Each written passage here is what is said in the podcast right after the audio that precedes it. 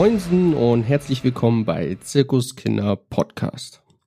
Heute bei mir der Max Czornak. Ich habe mir das extra Lautschrift hier aufgeschrieben, weil das auch nicht so einfach ist auszusprechen. Von CastX. Herzlich willkommen, Max. Hallo, vielen Dank für die Einladung. Ja, ich freue mich, dass du hergekommen bist, weil das ist eigentlich mal wieder ein Gast bei mir im Studio. Wir haben mussten durch viele äh, äh, Distanzen gehen, sag ich mal, Fieber messen, Hände desinfizieren und und und äh, Formulare ausfüllen, dass du auch wirklich kein Corona hattest. Aber wir kommen ja aus dem gleichen Risikogebiet, deswegen ist das nicht so schlimm. Risiko, herzlich willkommen im anderen Teil des Risikogebiets Berlin. Ja, vielen Dank, vielen Dank. Ja, war tatsächlich, äh, es hat mir, glaube ich, eine Weile gedauert, bis wir äh, hier einen gemeinsamen Termin gefunden haben. Und äh, tatsächlich, die Hürden waren spannend, bis ich hier drin war, aber wir haben es gepackt. Ich habe tatsächlich auch nicht mehr so richtig Lust auf Zoom und äh, Team-Meetings. Äh, Freue mich, auch mal wieder live bei jemandem zu sein. Es reicht, die Leute in Unterhose zu sehen. ich merke es tatsächlich selber schon, dass ich äh, inzwischen öfter auch mal zur Jogginghose greife, anstatt äh, zur Jeans, wenn ich im Homeoffice beim Teams-Meeting sitze. Ja, übel, man kommt gar nicht mehr so richtig in den, in den Alltagszyklus, also in den Tageszyklus rein. Man guffelt so vor sich hin und ähm, man nimmt vielleicht ein kurzes Frühstück. Ach, denkt sich, ach, Zähne putzen jetzt irgendwie für das Zoom-Meeting, das mache ich danach. Und dann ah, dann ist der halbe Tag auch schon vorbei. Und dann denkt man, ach, jetzt ist kurz vor Bettzeit, dann kann ich jetzt Zähne putzen. Genau, jetzt, jetzt muss ich auch nicht mehr duschen. jetzt muss ich auch nicht mehr duschen. Ja, wir wollen so ein bisschen drüber reden. Ähm, wir haben so ein bisschen in den vorherigen Podcasts haben wir das so gehabt, dass wir so aus den einzelnen Sparten immer mal jemanden hatten. Wir hatten jetzt Künstler da, wir hatten ähm, Techniker da, wir hatten ähm, Lichtdesigner da und im Prinzip du bringst diese ganzen kleinen Mikrokosmen für dich zusammen, weil du machst genau was. Genau, wir mit der CastX oder auch ich, ähm, wir machen letztendlich die technische Planung, also alles, was es hinten dran braucht erstmal, um so ein Event auf die Beine zu stellen, die Organisation. Wir bringen genau diese ganzen Mikrokosmen bringen wir zusammen und schauen, dass das nachher auf der Bühne, auf dem Messestand wo auch immer äh, zusammen funktioniert und zusammen spielt, dass die Leute miteinander reden und das alles funktioniert. Das heißt im Prinzip diesen, diesen Zirkus, diesen Kindergarten, der da rumläuft, den müsst ihr verwalten. Also genau. im Vorfeld sowie auf der, bei der Veranstaltung und im Nachgang auch nochmal. Wie darf man sich das vorstellen? Wo fängt's bei euch an? Wo hört's auf? Was habt ihr, was müsst ihr dafür mitbringen, überhaupt, um diesen Job machen zu können? Ähm, ja, also wie fängt's an, ähm, ist äh, ganz spannend. Also wir sind, äh, also ich spreche jetzt mal aus unserer Perspektive von der Cast X. Wir haben uns zusammengefunden vor vor drei Jahren. Wir sind äh, sechs Leute, die schon mehrere Jahre, in, in meinem Fall 13 Jahre in der Veranstaltungsbranche tätig sind. Ähm, wir haben alle, glaube ich, schon ziemlich viel Blödsinn auch gemacht. Ähm, ich hatte mal hier in Berlin auch im Dekobau gearbeitet. Ich habe wie viele auch irgendwo mal als Hand angefangen. Ich hatte dann ein, ein Praktikum gemacht bei äh, Neumann und Müller und war da mehr so fürs Licht irgendwie zuständig. Habe da viel Lichtplanung gemacht. Hab äh, dann das Studieren angefangen hier in Berlin, habe da auch meinen Master gemacht für äh, Veranstaltungstechnik und Management und ähm, Genau, also wir und, und den ähnlichen Werdegang haben auch meine meine Kollegen, äh, mit denen wir zusammen eben unsere GmbH haben. Das ist so gleichzusetzen ungefähr mit dem Meister, dieser Studiengang, oder? Genau, Kann genau. Also tatsächlich, den, den bekommt man sozusagen auch von der IHK fast geschenkt. Ähm, man muss dann noch so ein paar Formulare und Anträge ausfüllen im Scheineland Deutschland und äh, genau, hat dann den Verantwortlichen für Veranstaltungstechnik oder den, den Meister eben für Veranstaltungstechnik. Genau, aber also wie, wie funktioniert's? Also der, der, der Kunde kommt dann meistens auf uns zu ähm, und, und hat eine Idee, die er, die er gerne umsetzen möchte. Der, der Kunde ist im besten Fall natürlich irgendwie der Endkunde, dann ist man gleich von Beginn an irgendwo mit an Bord und kann dann noch sehr viel mit in die Hand nehmen und mit steuern.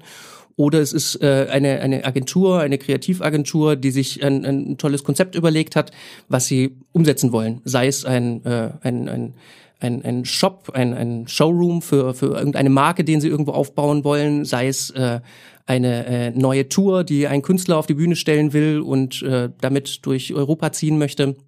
Ähm, und wir versuchen dann die deren deren kreative Gedanken umzusetzen in äh, eine technische Umsetzung. Also wir überlegen uns, was braucht's alles an, an technischem Hintergrund, äh, was braucht's an organisatorischem Hintergrund, um das auf die Bühne zu bringen, ähm, was was sie sich da vorstellen. Im Prinzip fängt bei euch die Infrastruktur an.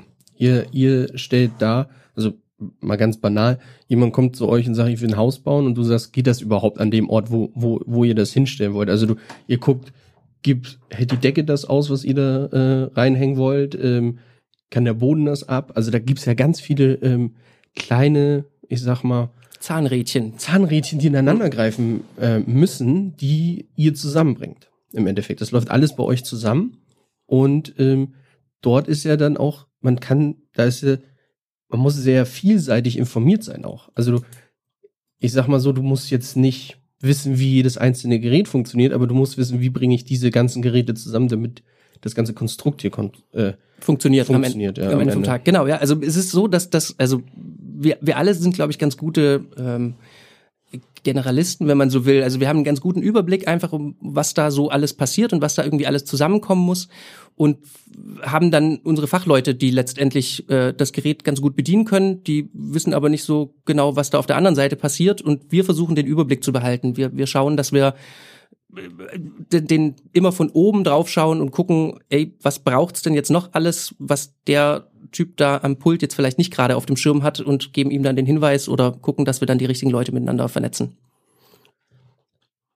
So, und das ist jetzt gerade alles, findet es statt? so, wenn man es mal so nimmt. Nee, mal ganz banal gefragt. Genau, also ein äh, bisschen findet natürlich noch statt, aber natürlich sehr, sehr wenig. Ähm, wir, wir hatten es gerade im, im Eingangsgespräch ja schon mal angeteasert. Also zum, zum ersten Lockdown Anfang des Jahres äh, äh, wurden uns ja, also relativ schnell gute 80 Prozent unserer Aufträge gecancelt oder ins Ungewisse verschoben. Die weiteren 20 Prozent sind dann in den nächsten Wochen eigentlich gefolgt, als klar war, dass nicht mehr wirklich was passieren wird irgendwo in diesem Jahr. Ähm, wo genau. war der Punkt, wo das für dich quasi klar war, dieses Jahr wird richtig scheiße? Also gab es da so einen Punkt, wo du sagst, da wusste ich, okay, das wird 2020 fuck.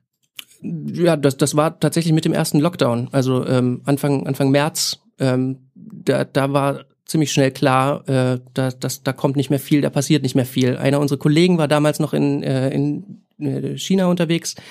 Ähm, der, der durfte dann auch wieder zusammenpacken. Ähm, wir haben ganz gute Connections auch da zur Automobilbranche in Genf war dann auf einmal die Messe abgesagt, obwohl schon aufgebaut war. Ähm, und wenn man weiß, was da alles äh, dahinter steckt und das einfach so abgesagt und zugesagt wird, war ziemlich schnell klar, dass das kein gutes Jahr werden wird. Ich glaube, das, das ist vielleicht den meisten gar nicht bewusst, aber wenn man weiß, dass Genf abgesagt wird, dann weiß man, da ist richtig was im Argen in Europa, weil man muss sich das so verstehen, da sind alle großen Automobilhersteller sind da, das ist die wichtigste Messe, ich glaube sogar fast weltweit mittlerweile. Oder, na gut, ich glaube, Shanghai hat mittlerweile so ein bisschen den Rang abgelaufen, aber sagen wir mal, du hast in Europa das Genf, dann hast du in in Amerika ist Detroit, glaube ich, so. Genau. Und dann gibt's noch mal in, in Shanghai eine Messe. Wobei die in Shanghai, äh, Shanghai auch manchmal wechselt zwischen Tokio und Shanghai, ne? Genau, also du, und du Peking. hast und Peking, Peking glaube ich auch. Ja, noch, ja, genau. Du, du hast ähm, klar, du hast noch die IAA, die dann äh, alle alle paar Jahre mit dazukommt, aber grundsätzlich ist Genf oder war Genf schon immer auch eine ganz große ganz große Hausnummer, ja, in, in, in der Messebranche, ja. Und da weiß man, wenn die Deutschen die Automesse absagen, also ihr ihre Stände halt auch in ähm, dann muss da was richtig richtig Übles unterwegs sein. Absolut, absolut. Es wurde dann relativ schnell auch reagiert ähm, und zu dem, oder man ist dann dahin gekommen, zu dem Modus, den es im Moment natürlich auch noch gibt oder der im Moment noch läuft. Äh, es wurde dann ein digitaler Event draus gemacht, also eine digitale Weltpremiere ähm, und oder zumindest bei den ein oder anderen äh, Automobilherstellern. Das heißt, man hat äh, relativ schnell ein, ein, ja, ein digitales Studio aus, äh, auf die Beine gestellt, äh, aus dem Boden gestampft und äh, genau, hat dann eine digitale Pressekonferenz, eine digitale Weltpremiere durchgeführt. Und da war schon die Richtung eigentlich klar für, was wird jetzt in den nächsten Wochen oder Monaten auf jeden Fall passieren und in welche Richtung wird's gehen. Ja, und dann gab es erstmal ganz viele Streaming-Events, die stattgefunden haben, wo man, also ich weiß nicht, wie du das äh, gesehen hast, aber ich habe über einen Großteil davon erstmal gelacht, weil da sehr viel Murks bei rumkam, wo man so dachte, okay, jetzt wird den Leuten verklickert, das ist Streaming? So, wo, wo, das ist ja nicht das, was wir sonst machen. Ne? Also, das bewegt sich auf einem ganz anderen Niveau, aber irgendwie hat gefühlt jeder, der ein Handy hatte, hat auf einmal einen Stream bei Instagram aufgemacht und das war auf einmal das Streaming. Absolut, absolut. Also ich meine, das ist, ist ja auch eine ganz, ganz neue Form, die man, die man auch den Leuten, die es auch gewohnt sind, vorher auf der Bühne zu stehen und vor einem Publikum zu stehen, erstmal beibringen muss. Also die, man, man muss es lernen, dass man keine Reaktion mehr bekommt Ähm, du, du hattest das Autokino, was ihr auch gemacht hattet, ja schon ein paar Mal genannt.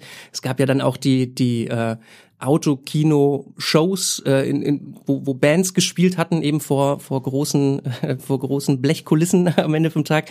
Und äh, es war ganz spannend zu beobachten, wie gehen die Künstler damit um und äh, wem, wer, wer kann das, wer, wer kommt damit auch Da gab es nicht klar. viele, ne, die das Absolut. wirklich konnten. Also mir fällt spontan ein Sido und Alligator und bei dem Rest würde ich jetzt sagen, ja, waren da. Genau, die waren da, genau. Also bei, bei Alligator fand ich es tatsächlich super. Also er hat, war ja auch mit einer der ersten. Der, der, der erste, glaube ich sogar, ne? Oder, ah, nee, warte. Nee, da gab es noch so eine Kölner, Kölner, Kölner genau, Band. die Kölner, die haben das nämlich in einem alten Autokino gemacht hier. Oh, wie heißen die? Oder, ah, ich komme gerade nicht drauf. Irgend so eine Karnevalsband aus genau. Köln halt. Ähm, der Berliner, ähm, Alligator hat dann aber das erste richtig große Ding halt gezündet. In Düsseldorf war das, glaube ich, ne? Genau. Ja. Da war, wurde es dann groß aufgebaut. Ihr habt aber auch im Autokino was gemacht in Stuttgart. Genau. Ähm, wir waren auch nicht ganz untätig und äh, haben uns natürlich dann auch gedacht, gut, wo, wo, wohin mit unseren äh, Kompetenzen, wohin mit unseren Kapazitäten, die auf einmal frei geworden sind. Und äh, ja, sind dann natürlich auch äh, relativ schnell auf diesen Zug des, des Autokinos mit aufgesprungen, haben uns da ein bisschen informiert äh, und, und geschaut, gerechnet, geplant und äh, dann zusammen mit äh, unseren engen Partnern in, in Stuttgart, den, den Timperatoren ähm, und auch C2-Konzerts, ähm, die es letztendlich nachher umgesetzt haben, äh, ein Autokino in Stuttgart auf die Beine gestellt, was, glaube ich, bis dahin auch so die, die das eines der größeren auf jeden Fall äh, Autokinos war mit rund 1000 Plätzen, mit einer riesigen Bühne, mit einer riesigen LED-Wand.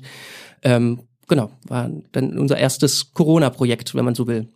Ja, da, also man muss auch dazu sagen, Chimperator ist natürlich da ein guter Partner, weil die haben auch viele Künstler im Petto, ne? So, da gehören irgendwie Crow dazu, da gehören hier die Orsons dazu. Ich glaube, ähm, ähm, Bowser ist da auch irgendwie mit drin und so. Yamika, glaube ich, noch und, und, und. Also da ist eine ganze Liste an Künstlern, die natürlich auch bei dem, bei den Chimps halt mit im, im mit dahinter stehen. Von den Chimps ist demnächst Julian bei mir. Ah, tatsächlich. sehr schön. Von dem soll ich dich auch ganz lieb grüßen. Er hat schon gesagt, so, oh, er freut sich, dass er auch äh, reden darf. Bei dem gibt's nachher ganz andere Story, der geht, wird jetzt irgendwie Feuerwehrmann. Also da geht's in der, äh, da kommen jetzt die Negativbeispiele hab's, sozusagen. Hab's tatsächlich gestern habe ich die Nachricht bekommen, ja. also den Gossip Talk, genau. Äh, ja, ja, ähm, ja, Julian ist äh, tatsächlich dann das, äh, ja, da, da werden wir wahrscheinlich auch noch drauf kommen im Laufe dieses Podcasts, aber ähm, was denn da so alles passiert und wer denn da so alles die Branche ja wahrscheinlich verlassen wird, äh, einfach weil er, weil er nicht durchhalten kann. Wer, wird das ein Problem für uns? Also nächstes Jahr oder übernächstes Jahr? Ich, ich, uns ich bin mir ganz sicher. Und äh, also man, man merkt es ja inzwischen schon, ähm, dass einfach gute Leute, die, die einfach auf auch ihren Income eingewiesen sind, die, die ein bisschen längerfristiger geplant haben, ähm, äh, gucken müssen, wo sie ihr Geld herbekommen. Und ähm, mir, mir geht's genauso. Ich bin auch nur noch zur Hälfte in dieser Branche und, und arbeite inzwischen viel für ein Softwareunternehmen ähm, und gucke, dass ich da meine Brötchen irgendwie verdiene und meine, ja, meine laufenden Kosten irgendwie gedeckt bekomme.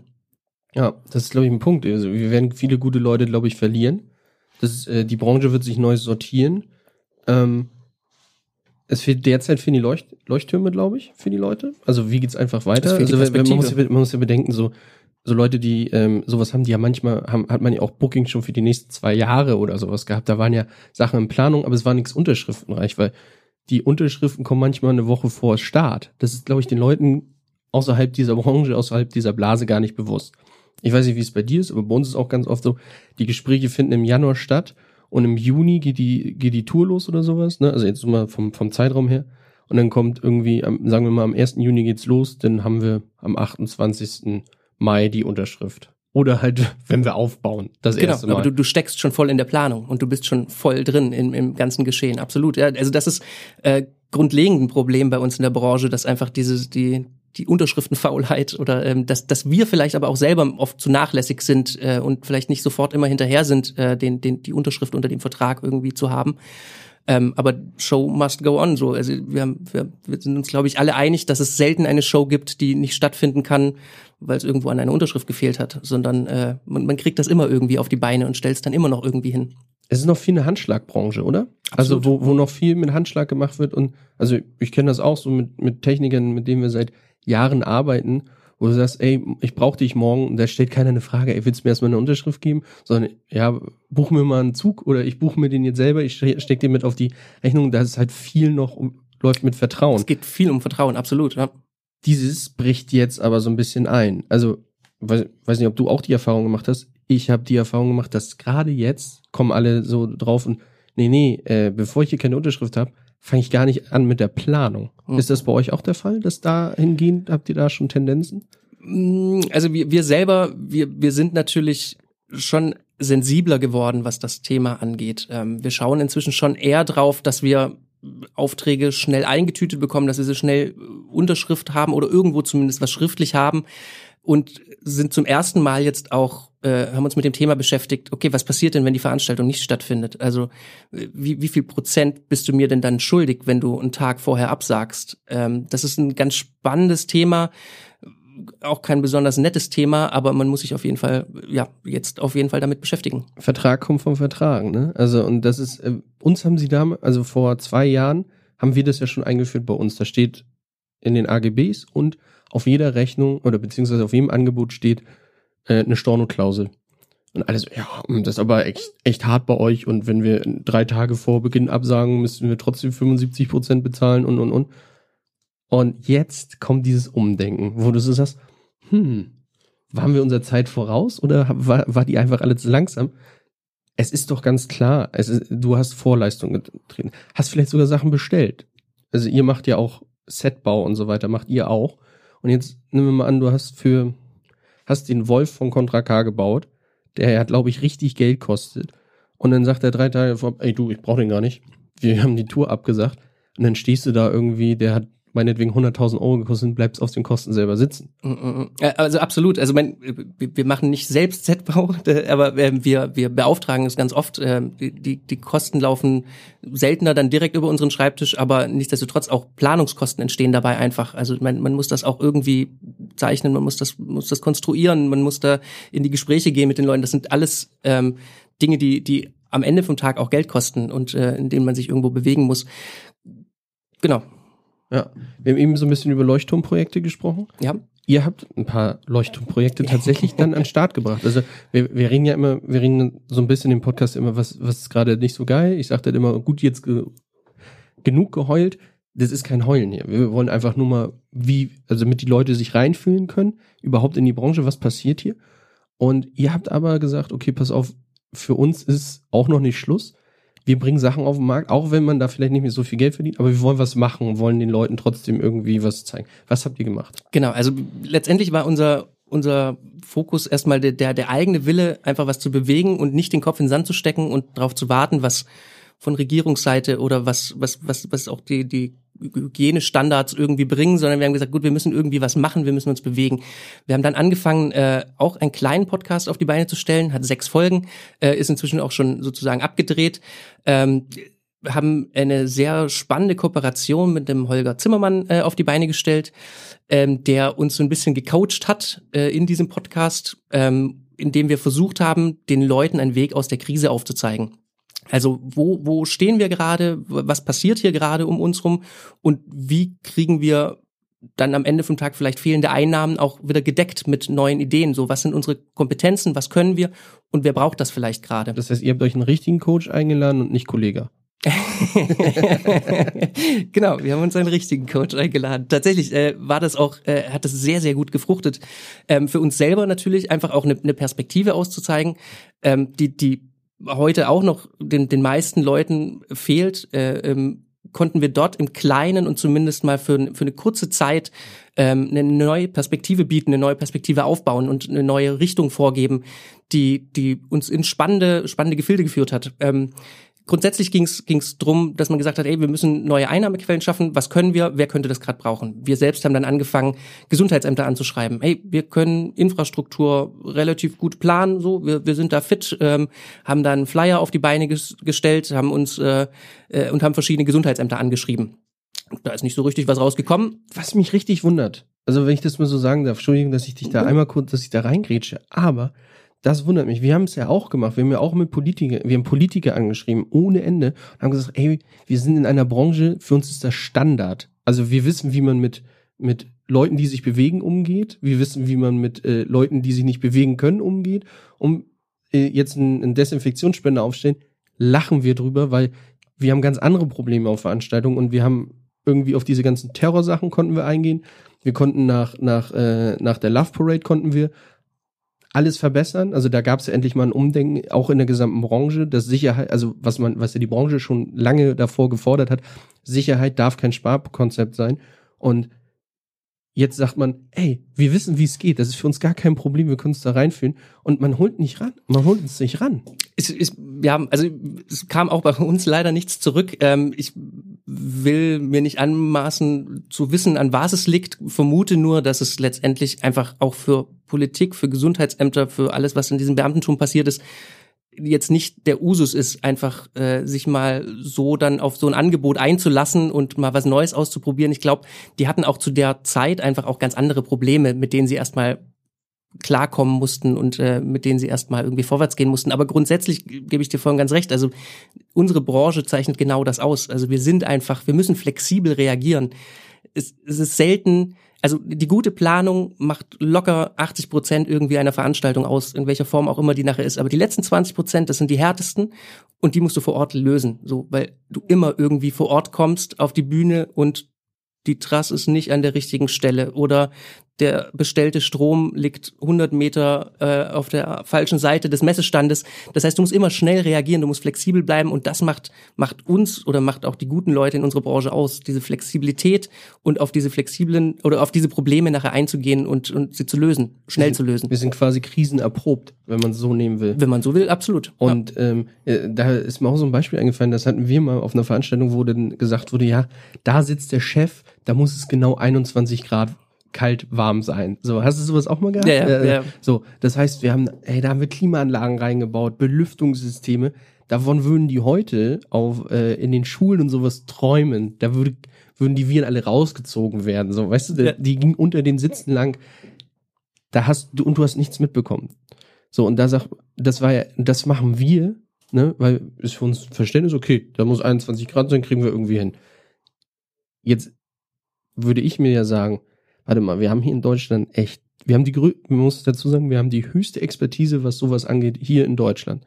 Also, was Belüftungssysteme angeht, was, was die Leute angeht, die Veranstaltungen umsetzen. Wir sind, also Deutsche sind gebucht in der ganzen Welt. Wir fliegen nicht ohne Grund nach Shanghai oder nach Detroit oder, oder, oder. Das hat seinen Grund.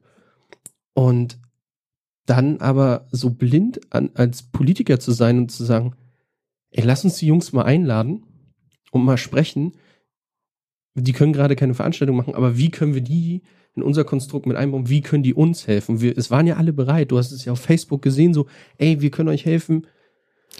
Wir haben noch Desinfektionsspender ohne Ende rumstehen. In welcher Schule sollen wir die aufstellen? Ja, also ich, ich glaube, dass einfach die, die, die Perspektive da von uns dann auch oder der, der Blickwinkel ein ganz anderer war als den, den, den die Politik zu dieser Zeit hatte. Weil damals war auch dieses, dieses Wissen um uns und um unsere Branche einfach auch noch nicht so geschärft, wie es jetzt vielleicht ist oder wie es gerade wird.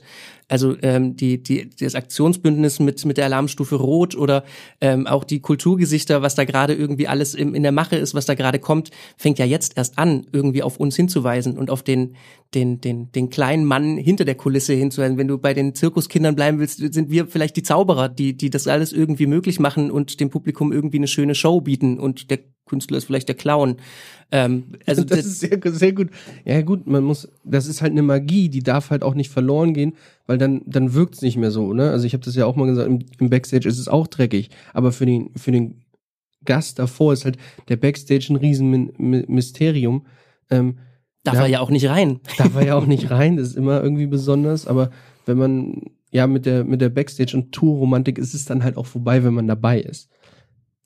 Da, da habe ich wo du das sagst, vielleicht müssen wir irgendwie schaffen, es mehr auf uns aufmerksam zu machen. Und ich habe mir da auch mal so ein bisschen Gedanken gemacht, wie könnte man das machen. Dann sagten meine Eltern, sagten da was Kluges eigentlich. Ähm, was ist, wenn von euch jeder mal den Fader ausmacht um 20 Uhr? Ja, kam derselbe Vorschlag auch von meinem Vater direkt. Äh, macht, zieh doch mal den Stecker. Zieht doch mal alle aus eurer Branche den Stecker und dann also das müsste irgendwie 20 Uhr, 20 Uhr 5, 20, am besten 20 Uhr 15 bis 20 Uhr 30. Es ist natürlich eine sehr, sehr, äh, oder wäre eine sehr harte Maßnahme und die, die Frage ist natürlich immer, also was ist tatsächlich das, was dann das daraus folgt oder äh, was, was es bringt. Ganz oft ist es natürlich so, wenn du im Moment irgendwo einen Job hast, dann machst du den natürlich auch gerne und du machst ihn natürlich schon auch gerne und gut, damit du ihn auch halt behältst, auch jetzt in so einer schwierigen Zeit. Wes weswegen so diesen, diesen Stecker ziehen ist, ist glaube ich, eine sehr, wäre eine sehr harte Lösung. Vielleicht ist es auch eine Lösung. Ich weiß Ah, nicht. Vielleicht sollten wir einfach ein, Datum nehmen und dazu aufrufen, dass alle am 5. Dezember, finde ich ganz gut, ein Tag vor Nikolaus, 5. Dezember um 20.15 Uhr drückt jeder auf den schwarzen Knopf oder auf den roten Knopf. Da, also jetzt nicht, wenn du, wenn du den roten Knopf für die Atomwaffen hast, sondern einfach nur einen roten Knopf und zeigst im Fernsehen überall rot. In, im, Im Radio ein Piepton am besten. Eigentlich müsste, müsste man, so müsste es genau funktionieren. Und dann wird den Leuten, glaube ich, bewusst, wo diese Branche überall hin ist. Es gab letztens so ein Video von vom Tonkollegen bei Instagram, der glaube ich eine, das war eine eine Rede vom vom Söder oder sowas und der denn da da saß, sich gefilmt hat und meinte, wir sind nicht systemrelevant und zieht den Fader runter und Söder war nicht mehr zu hören. Das ist es. Das ist es im Endeffekt. Ja, ich, ich rufe dazu jetzt auf. Der Ru- Ruf dazu Ich auf. rufe dazu auf, am 5. Dezember machen wir schwarz oder rot. Das könnt ihr euch aussuchen und jeder für sich.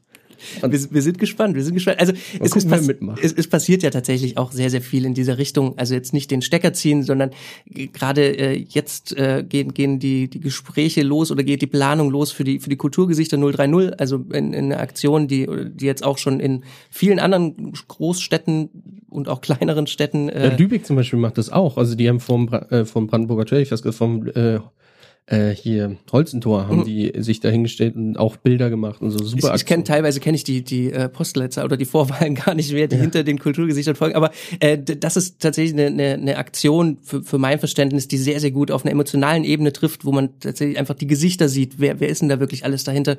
Und umso größer und umso breiter diese die also diese Aktion zum Beispiel wird, umso mehr wird für für jeden das Bild geschärft. Wer wer ist denn davon alles betroffen und wer hängt denn da alles mit drin? Aber um, um auch nochmal so ein bisschen den, den, den Lichtblick oder wieder aufzugreifen und wieder so ein Sehr bisschen äh, die, die Perspektive zu bringen, ähm, aus unserem Podcast heraus sind tolle Sachen entstanden. Ähm, es, es kam irgendwann eine äh, befreundete Agentur aus Stuttgart auf uns zu, die da gesagt hatte, ähm, sie hatte eine Idee, die, dieses Autokino schön und gut, aber bringen wir das oder können wir das auch irgendwie in die Hinterhöfe bringen? Daraus ist äh, ein Hinterhofkino entstanden, was wir zusammen mit den Lichtgestalten und eben Anna Dada, die äh, Agentur, die das Ganze auch mit initiiert hatte, ähm, auf die Beine gestellt hatte. Also einen, ein, ein Beamer-Bike, ein, ein, ein Lastenfahrrad mit zwei Projektoren im Tandem bespielt, fahren wir jetzt seit Monaten schon in Stuttgart durch die Hinterhöfe in überwiegend sozial schwächeren Gegenden ähm, bei, bei benachteiligten Menschen und äh, bieten denen einfach Unterhaltung am Abend. Gestartet das Ganze eben in der, im Lockdown.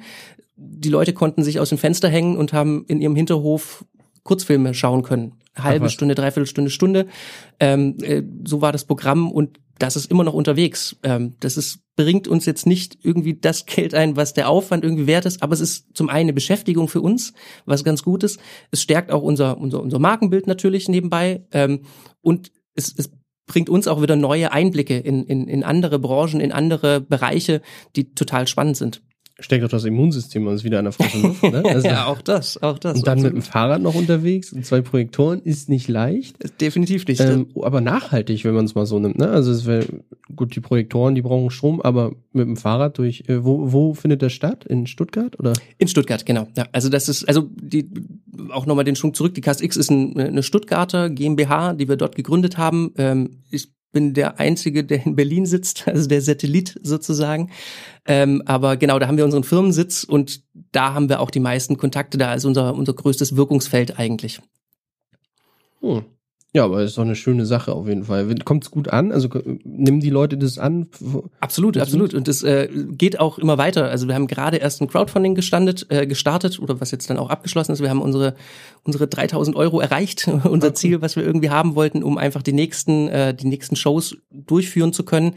Ähm, es sind die nächsten Fördergelder sind beantragt. Ähm, also es, es wird auch weitergehen und äh, soll auch eine Perspektive bleiben. Die, das Hinterhofkino ist inzwischen äh, eine GBR geworden ähm, wo auch einer unserer Gesellschafter mit, mit dran teilhabt. Und äh, genau, es soll, soll weitergehen und wird auch weitergehen.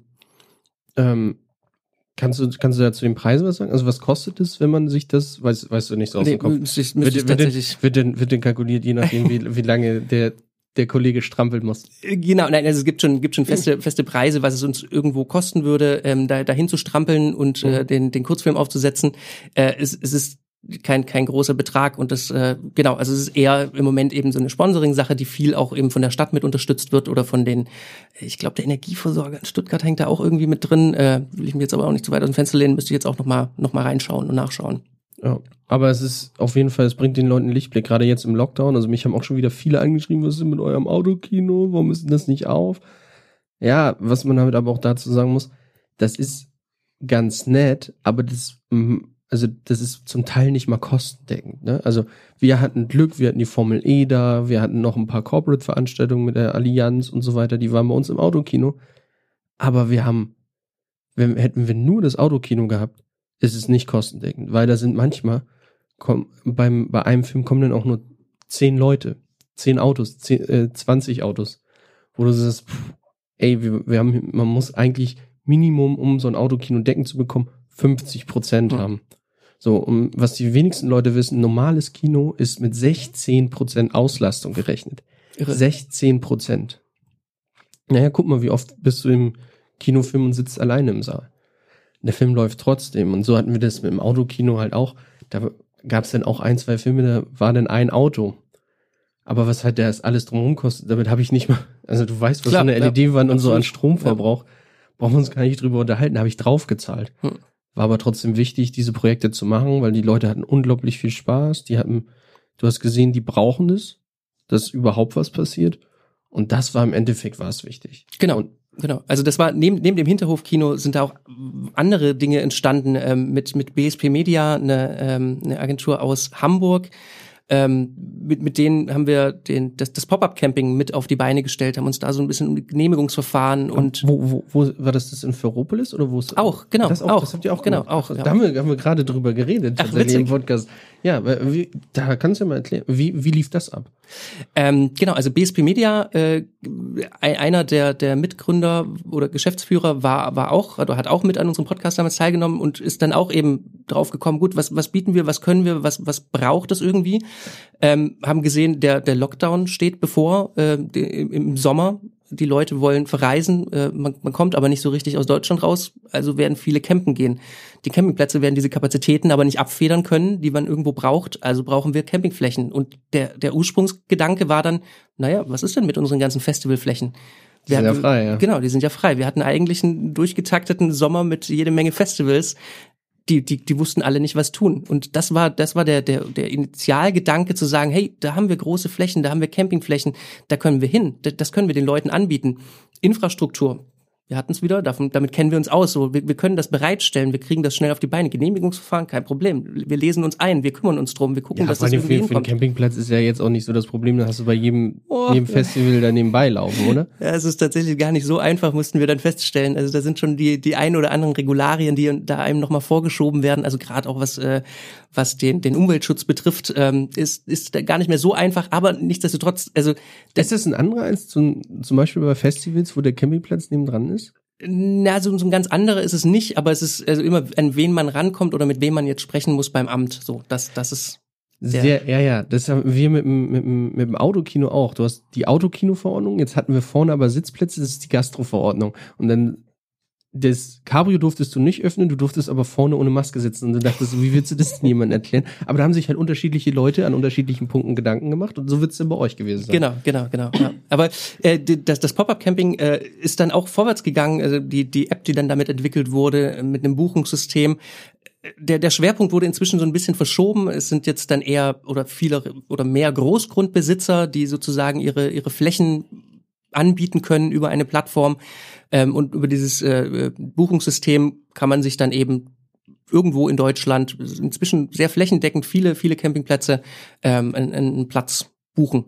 Ach so, also jetzt sind noch mal anders. Da sind, kann, nehmen wir mal an, ich habe einen, hab einen riesigen Garten. Äh, kann ich mich da anmelden als äh, Ganz genau. Gartenbesitzer und sagen, pass auf, ich habe hier fünf Campingplätze. Genau.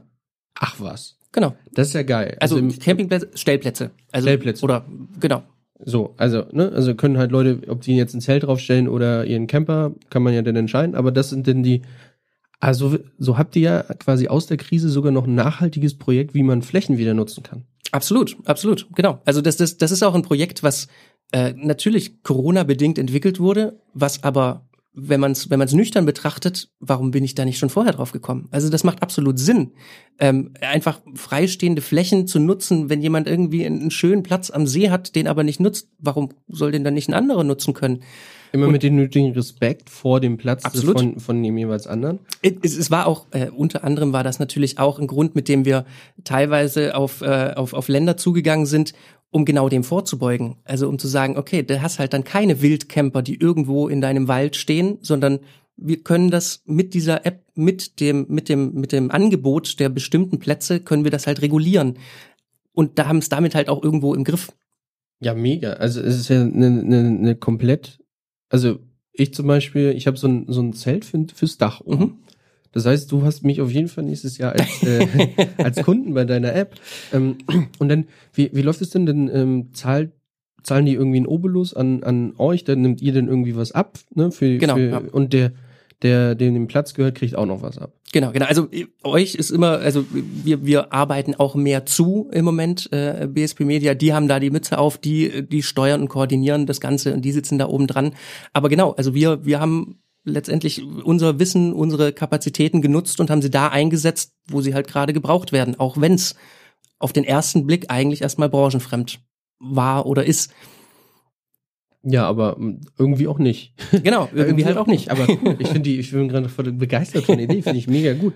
Vor allen Dingen, im Prinzip ist so ein bisschen Airbnb für, für Garten. Genau, ja. Sozusagen, wenn man es so nimmt, bloß dass halt ähm, jetzt nicht, äh, man, das Ziel nicht da ist, war ja bei Airbnb früher auch nicht, dass eigentlich Leute Ferienplätze vermieten, mhm. so, sondern einfach, da ist Platz. Ich habe auch Lust, mal andere Leute kennenzulernen. Das ist ja auch eine Möglichkeit, ne, nochmal tatsächlich Leute kennenzulernen ähm, und über den Tellerrand hinaus zu gucken und dann vielleicht ja Leute kennenzulernen, die man sonst nicht kennenlernt. Ne? Absolut, absolut. Klar, also Ferropolis war, glaube ich, nachher eins der ersten Festivalgelände, wenn man so will, äh, die sich dem Ganzen auch geöffnet haben. Leider sind nicht ganz so viele mitgezogen. Die hatten einfach auch gerade andere Sorgen, also zu, ja, dem, zu dem Zeitpunkt, als, als wir das sozusagen gestartet und losgelegt haben damit. Ja, man muss, glaube ich, auch sagen, bei Ferropolis sitzt halt auch eine riesige Firma dahinter. Absolut, äh, mit Good Life ist das, genau, Good Life ist das. Die, die, die haben, den die haben das, glaube ich, gepachtet und die machen das Lollapalooza Festival, die machen das Splash, die machen das Meld um nur drei Festivals zu nennen, so, und das sind so mit die, welche der größten in Deutschland. Ähm, dementsprechend hatten die vielleicht auch die ein oder andere Kapazität dafür frei und sagen, ja, komm, da machen wir mit. Mhm. Aber finde ich mega gut, dass es sowas gibt. Und ja, meinst du, wir müssen solche Projekte nächstes Jahr noch weiter durchziehen oder können wir wieder Veranstaltungen machen? Ja, also das ist so ein bisschen, glaube ich, das Gucken in die Glaskugel und äh, also ich, ich selbst bin bin inzwischen auch ein bisschen müde geworden, so immer wieder aufzustehen und äh, nach, nach neuen, nach neuen Möglichkeiten zu suchen.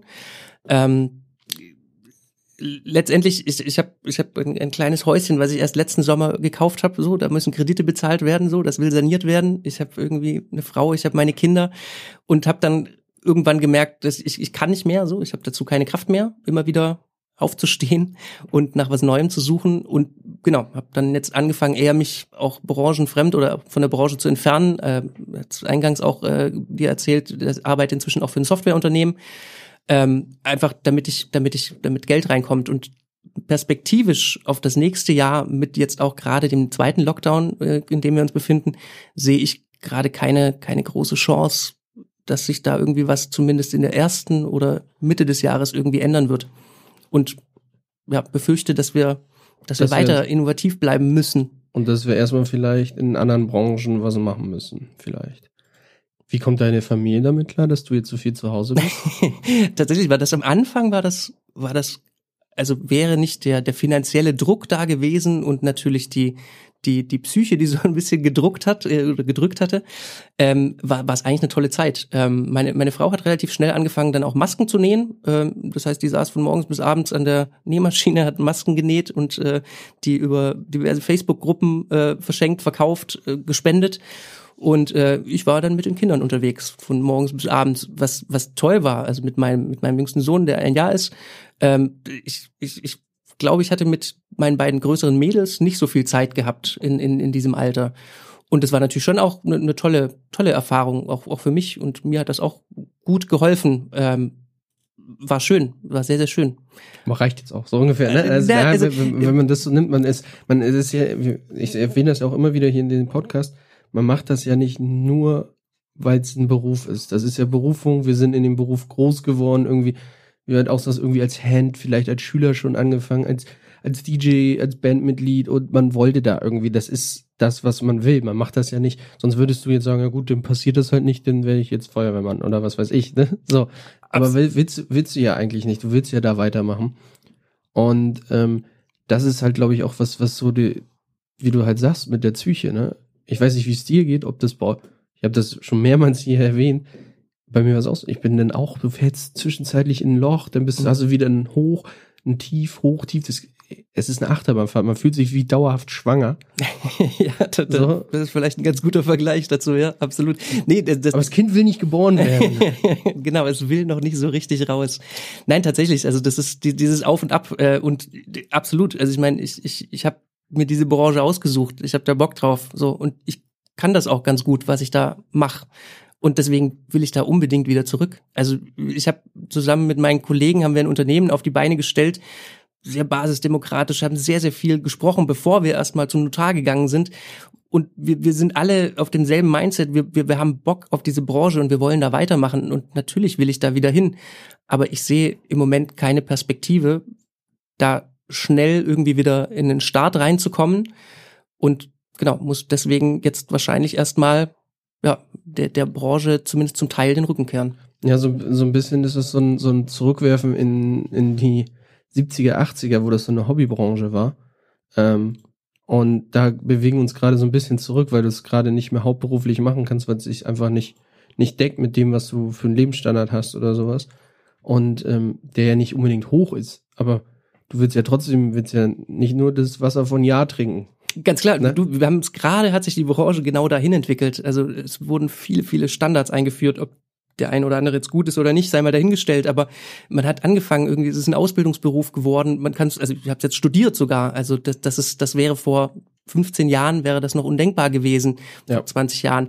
Ähm, ja, tatsächlich, seit 1998 ist der Beruf im Ausbildungsberuf von Siemens eingeführt. Mhm. Und ich glaube, die erste richtige Klasse lass mich lügen, waren so Abschlussklassen 2005, 2007, hm. 2008 oder sowas. Irgendwo so dazwischen hm, hm, gab es die ersten richtigen Klassen, wo man sagt, das sind Veranstaltungstechniker. Genau, genau. Und, ja. da, da, da entwickelt sich's hin. Also es gibt jetzt irgendwie dann den Meister, den man machen kann und, und, und. Und jetzt, jetzt bist du das gerade geworden und hast aber keinen Job mehr. also was, was tun? also so wie früher irgendwie der, der Dachdecker ganz gerne zu uns in die Branche gekommen ist, weil er gerne geklettert ist und äh, kein Problem mit der Höhe hatte. Und klar, die Traverse, die kriegt er da schon oben irgendwo drauf. Ja, so geht's jetzt gerade. Ja, aber das ist es ja nicht mehr, ne? Das ist ja, das, das ist den Leuten auch. Das ist ja nicht, dass irgendein Dachdecker da hochklingt, sondern die, die da oben klettern, das sind meistens auch hochstudierte Menschen, weil die müssen wissen, was sie da tun, weil unter denen laufen andere Menschen lang. Wenn genau. du da einen Fehler machst, dann kann das halt auch mal, kann das Menschenleben kosten, wenn man es mal ähm, jetzt weiterspinnt.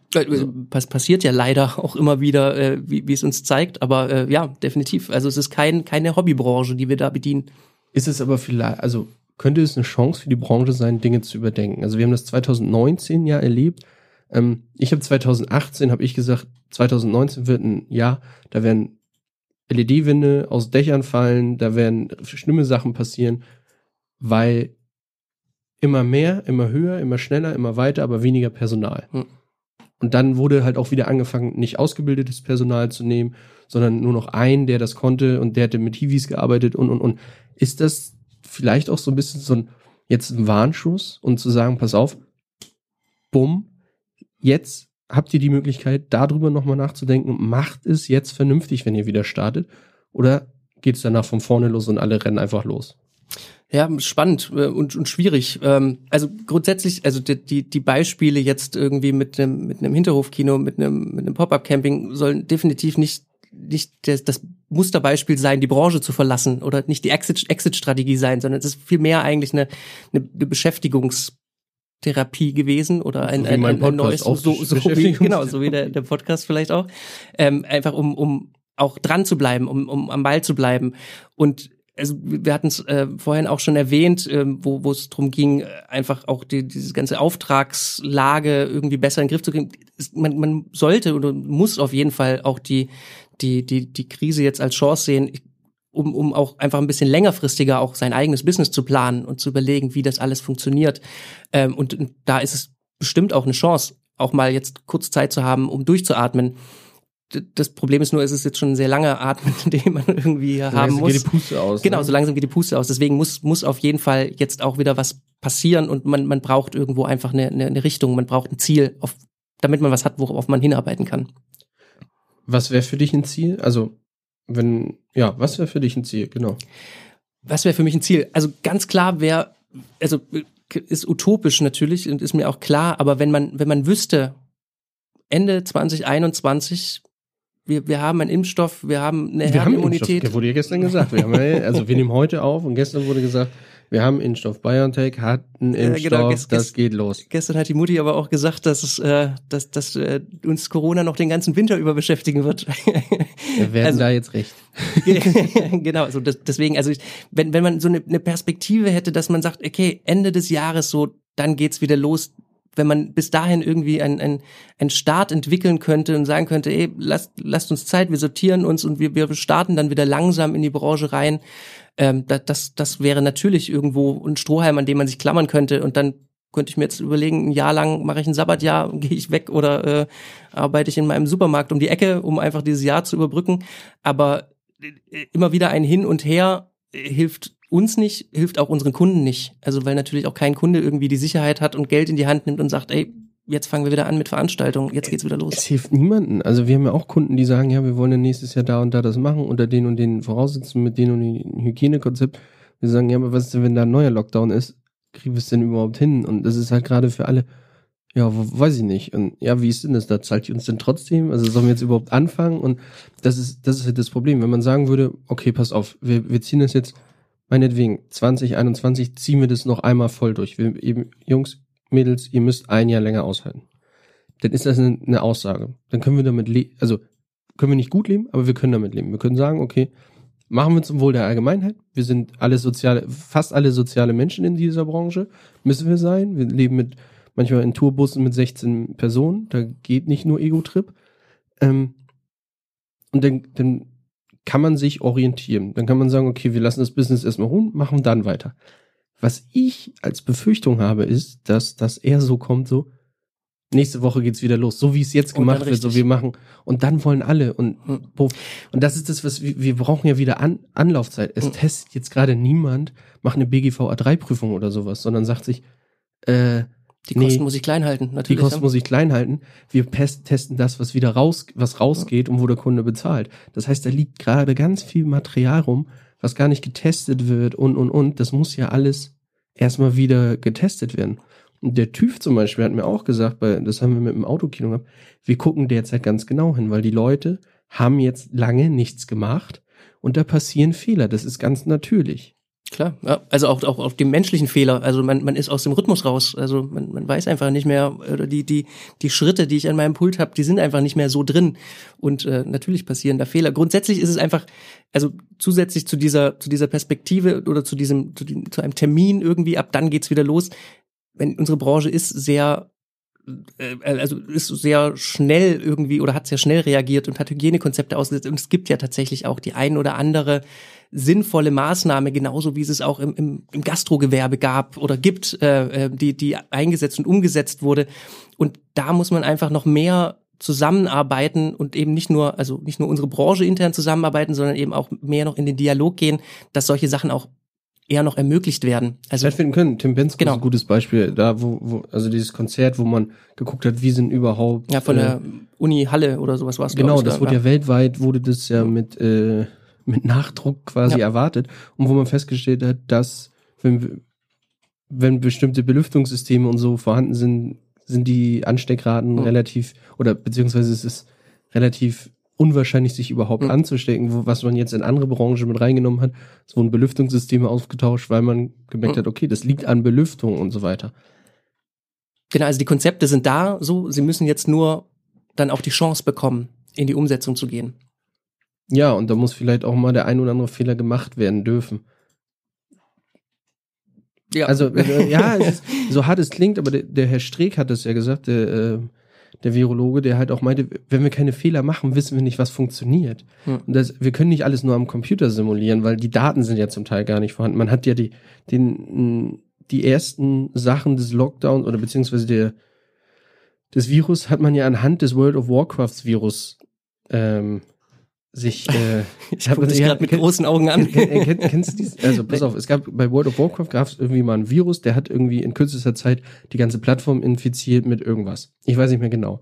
Und man hat das als Beispiel genommen und da sind dann auch tatsächlich in dem Spiel Dinge passiert und so weiter, wo, wo man nicht drüber nachgedacht hat, dass das passieren könnte. Das war bei uns zum Beispiel dieses Klopapier kaufen, hat man damit dann gleichgesetzt. Also, wo man gesagt hat, hey, das ist das Erste, was die Leute in der Pandemie machen.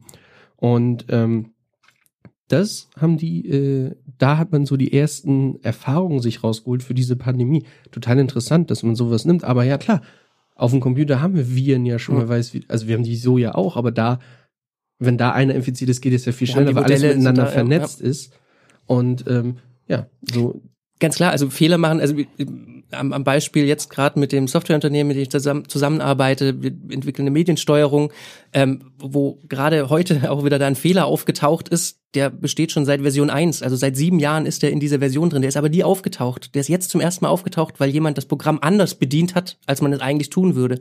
Und natürlich ist es super hilfreich und gut, jetzt diesen Fehler gefunden zu haben. Man kann ihn ausmerzen und kann da was dran arbeiten. Und da wären wir aber nie drauf gekommen, den hätte es einfach immer weitergeschleppt.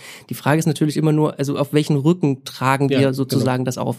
Und sobald da natürlich dann irgendwo die Leben mit ins Spiel kommen, wird es natürlich schwierig und dann. Äh, das ja. ist eine ethische Frage dann. Ganz klar. So, ne? ja. Und ähm, Ticketmaster hat da heute was vor. Ticketmaster ist es, glaube ich. Äh, Ticketmaster, ja, ich glaube schon. Ähm, die haben heute was eine App vorgestellt oder ähm, haben sind dabei, gerade ein System mit auf den Weg zu bringen, wo du quasi den ähm, wo du dein, ähm, den QR-Code deines Tests einscannst und mhm. dann darfst du zum Konzert oder und das ist jetzt ganz interessant im Hinblick auf die Impfung, ob man nicht sowas wie einen, Elektri also einen elektronischen Impfpass einführt. Hm, mhm. Also, wo ich so dachte, hä, warum kommt denn da die Krankenkasse nicht drauf? So, ne? Also, Tatsächlich wie, wie einfach wäre das, wenn deine, also deine Daten sind ja sowieso bei der Krankenkasse. Du wurdest geimpft, das, das, das, oder sind beim Arzt. Ich weiß jetzt nicht. Vielleicht muss da auch ein Austausch stattfinden. Bin ich nicht, äh, bin ich nicht genug drin. Aber ein elektronischer Impf Impfpass. Du hast, eine, du hast ja sowieso von der Technikerkrankenkasse, von AOK gibt's Apps, wo du irgendwie einträgst, ich war beim Zahnarzt. Hm. Und wenn es da den Impfpass drauf geben würde, du hast einen QR-Code und sagst einfach, bei dem, bei deinem Ticket ist personalisiert, das in der App, sagst du einfach hier, das ist der QR-Code und dann du bist geimpft und darfst zum Konzert. Ja, ja, ja. Das ist natürlich wieder die Gefahr, zwei Klassengesellschaft, wer ist geimpft und so weiter, aber irgendwo musst du ja vielleicht auch anfangen. Ir irgendwo muss man starten, ja irgendwo muss man anfangen. Ja. ja. Wir sind schon fast am Ende. Ähm, leider. Hast du noch was auf deiner Liste, was du unbedingt loswerden willst vielleicht? nee, ich habe mir nur noch ein paar Notizen gemacht mit, äh, mit dem, was jetzt gleich kommen wird, vermute ich mal. Ah, genau, du, äh, da sprichst du was an. Und zwar, wir haben unsere geile Rubrik Phrasenresche. Das meine, das, da freue ich mich immer schon den ganzen Tag drauf, was da kommt. Ich spiele den Jingle ein und dann erkläre ich, worum es geht was dich nervt, was dich bewegt oder im Gedächtnis geblieben ist bei Phrasenrescher. Phrasenrescher. Es ist ähm, im Prinzip kann man es auch Anekdotendrescher oder sowas nennen. Anekdoten, Phrasen aus der Branche, aus vielleicht auch aus privaten Leben, wo du sagst so, ey, das höre ich immer wieder und eigentlich nervt es mich oder ich finde es lustig, weil und so weiter. Was hast du mir da mitgebracht? genau. Also äh, tatsächlich jetzt auch nicht so richtig die Phrasen, aber du hast es auch schon gesagt, also vielleicht auch eher die Anekdoten. Ähm, was, was immer kommt, um wieder so ein bisschen aufs Tourleben reinzugehen, haben wir noch Gästeliste. So, ja, es ist noch nicht mal der ausformulierte Satz, ob es noch Gästeliste Plätze für mich gäbe, ja. sondern haben wir noch Gästeliste? Gibt's noch Gästeliste? Stimmt, ja. Immer und, und immer noch, wieder. Das Case ist noch gar nicht aus dem Track raus. Haben wir noch Gästeliste? Haben wir noch Gästeliste? Ja, ja. Gleich morgens, sobald du in die Venue mit reinkommst. Also das ist das ist so ganz typisch und äh, in in dem Kontext auch immer und immer wieder gerne dann äh, von von den Helfern, die die mit unterstützen. Meine Tochter oder mein Sohn sind so große Fans. Könntest du mir mal ein T-Shirt besorgen? Könntest du mir eine Unterschrift, ein Autogramm, whatever untersorgen, äh, besorgen? Das, das ist auch so, so sind so die, die beiden Themen, die ja, ich würde fast sagen, zu fast 100 Prozent immer irgendwie passieren und kommen. Ja, wo man bei man noch sagen muss, ey, die Helfer, die sind auf so vielen Produktionen und kriegen immer so wenig. Mir tut das schon manchmal leid. Also wenn mich ein Helfer fragt, ich versuch's immer irgendwie mhm. nochmal so. Es ist nicht immer möglich. Also bei T-Shirts und so weiter ist auch nicht, ist auch kritisch, weil die mhm. Ähm, viele Künstler halt damit auch ihre ihre Hauptmarge machen und so. Ähm, aber ja, wenn es irgendwie möglich ist. Ich versuche es auch immer. Also, genau, also ich, ich glaube, es kommt immer darauf an, also auf, auf wen man da trifft und wer fragt und vor allem wie man fragt. Ja. Ähm, äh, am Beispiel ähm, Deichbrand zum Beispiel, wo die Helfer ja auch alles gar keine professionellen Helfer sind, sondern äh, tatsächlich auch mehr oder minder gecastet werden, beziehungsweise wo man sich bewerben kann, also das Deichbrand-Festival.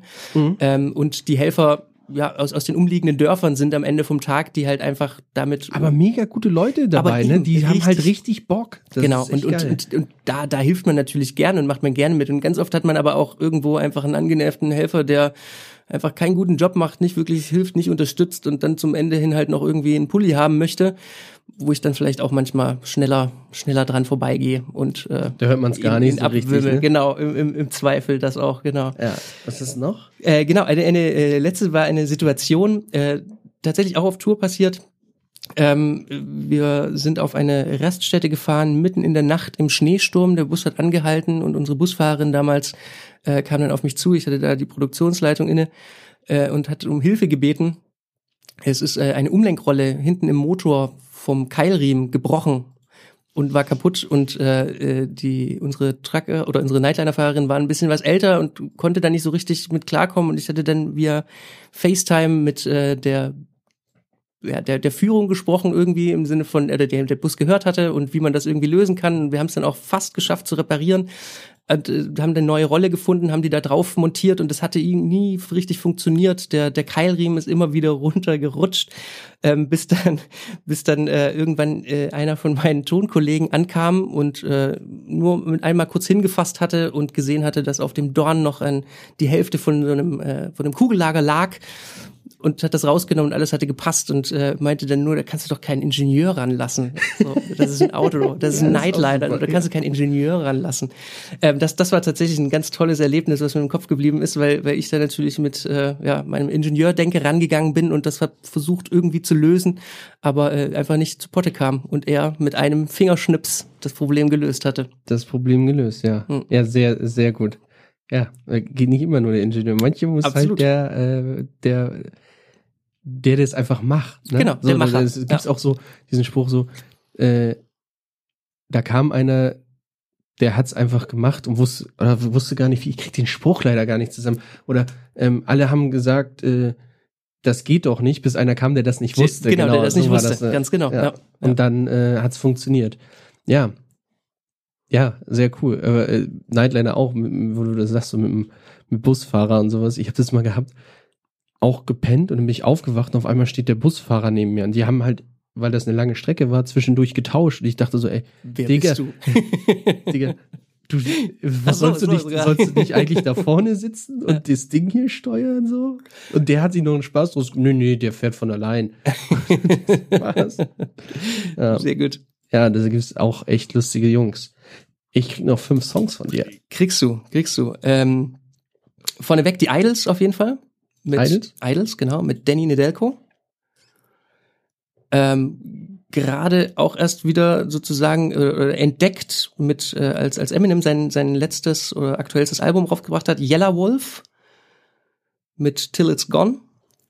Äh, äh, Eminem oder Yellow nee, Wolf? Yellow Wolf. Ist nur so ein Zögling mhm. von von Eminem. Und Till It's Gone. Genau, äh, dann, dann wollte ich so ein bisschen den Hip-Hop reinbringen, wo Yellow Wolf ja schon so ein bisschen den, den Wink dahin bringt. Mhm. Und ich glaube, wir hatten uns zuletzt gesehen bei einem Audio 88 und Yessen Konzert. Ja, mega so? geil. Ja, ja, da haben wir genau. uns als letztes in, in dem Fall äh, genau das und Gnade. Ah, oh, richtig guter Song. Absolut. Äh, und dann, äh, weil äh, ich tatsächlich sehr, sehr gerne und viel zum Arbeiten höre, um mich zu konzentrieren, ist äh, dann in Richtung Techno und die Elektroschiene das Brandbrauer Frick Trio mit Pretend und gerade erst entdeckt, äh, ich glaube, eine Hamburger Combo Extrawelt mit zu Fuß. Sehr, sehr gute Songs. Zu Fuß. Es ist spannend, was für Songs man jetzt auf dieser Playlist neu entdecken Das- will das und so ich. weiter. Weil äh, jeder, jeder bringt ja was rein und es sind halt auch so viele Leute, die sich mit neuer Musik dann Mhm. auch beschäftigen. Und das ist super geil. Das, äh, da sind jetzt auch ein paar Songs dabei, die ich gar nicht kannte. Und auf einmal hörst du ganz neue Musik. Das ist Mhm. Toll. tatsächlich ist das sehr spannend.